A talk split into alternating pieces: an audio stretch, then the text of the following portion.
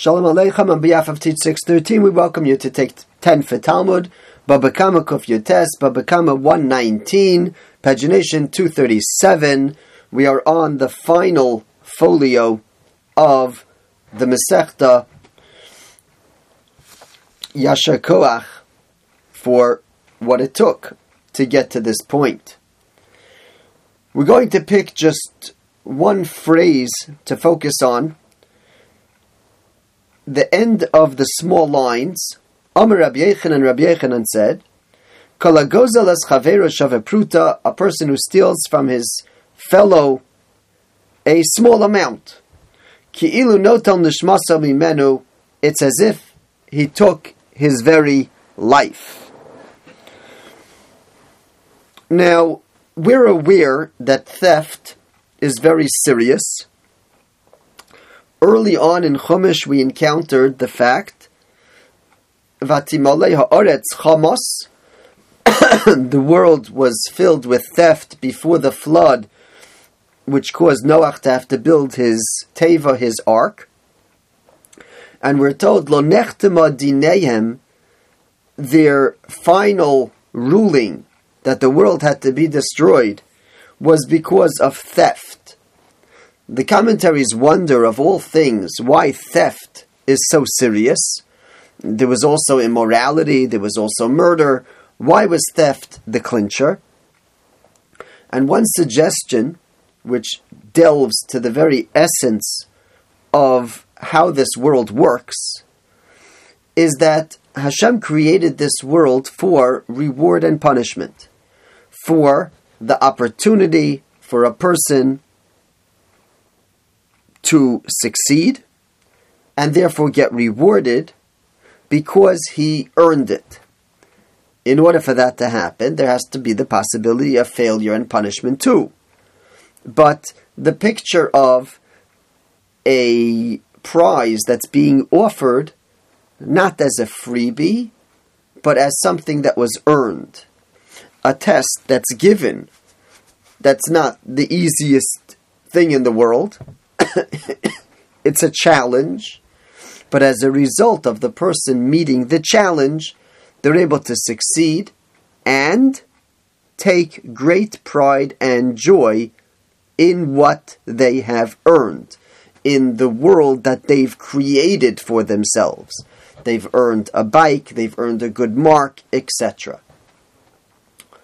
This principle is referred to as the principle of Nahama de Kisufa, the risk of bread of embarrassment, which is freebie bread, as opposed to earned bread.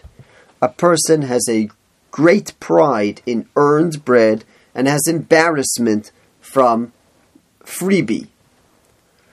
And so Hashem created the world with free choice. We're supposed to do the right thing and earn merit.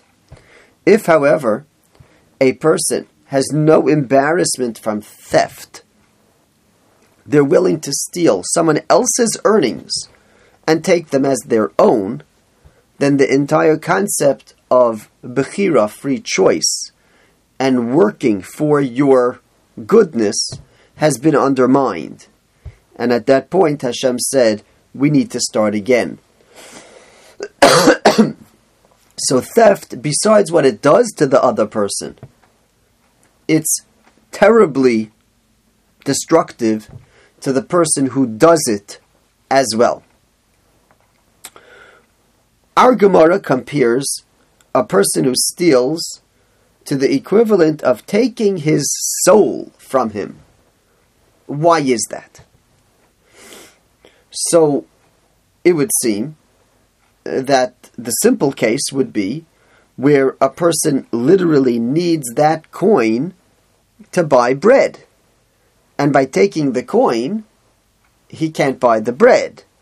He could die. And therefore, taking a coin in such a situation is so damaging. That's true. The question, however, is that what would you say in a case where it's not so blatant and taking the coin is not notel nishmaso.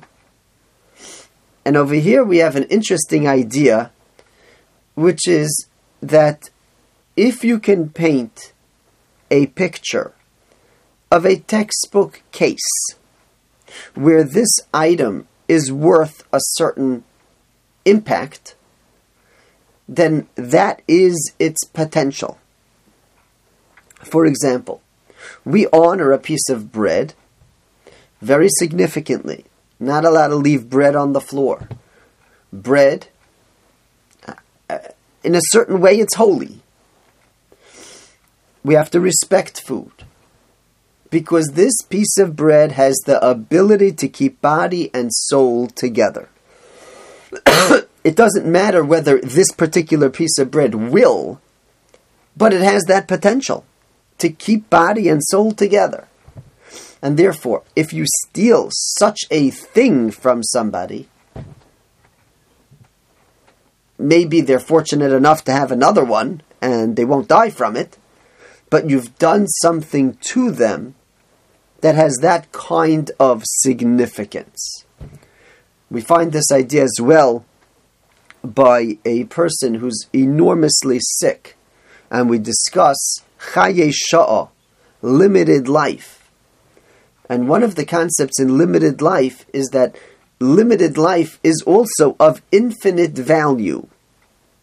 One of the reasons given is that if the world was 50% worthy, 50% evil, and there was just one person that could add, be added to the good side, to be machriya, to weigh it in the favor of goodness, then you see the potential of a single person who's sin free to save the world, to make the legislation, the ruling, the decree for the coming year to be totally different.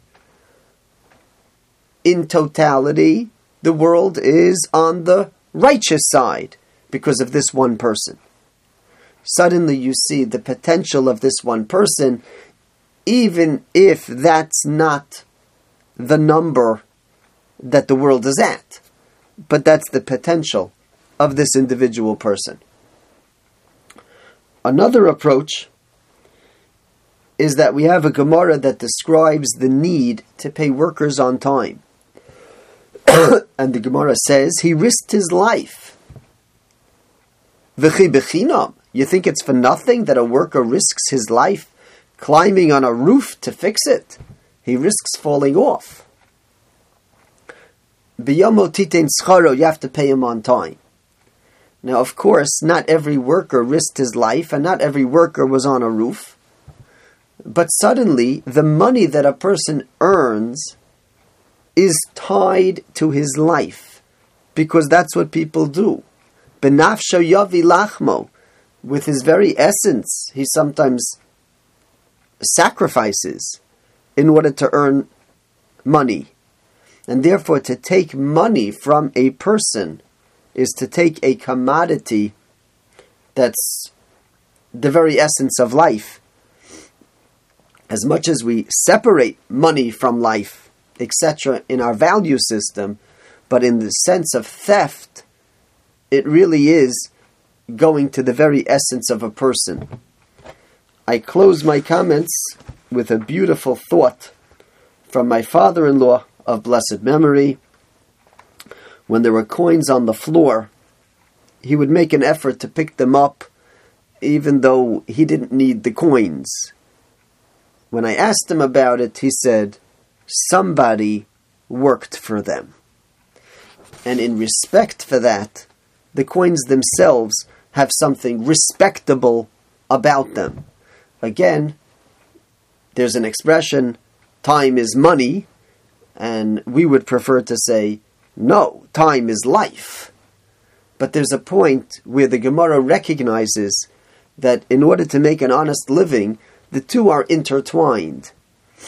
And at that point, Rabbi Yochanan decrees, Rabbi Yochanan declares, Kalagozelas chavero, a person who steals from his friend, shave pruta, even a small amount, mimenu, he's taking from the other person something that represents his very essence, his soul, his life, his endeavor to be able to earn those that money, and according to the other approach, the ability for him to purchase things that will continue to sustain his existence. Yashar Koach, thank you for joining. Hadran Alach Babakama. We daven for the opportunity to learn the Masechta more thoroughly in the future.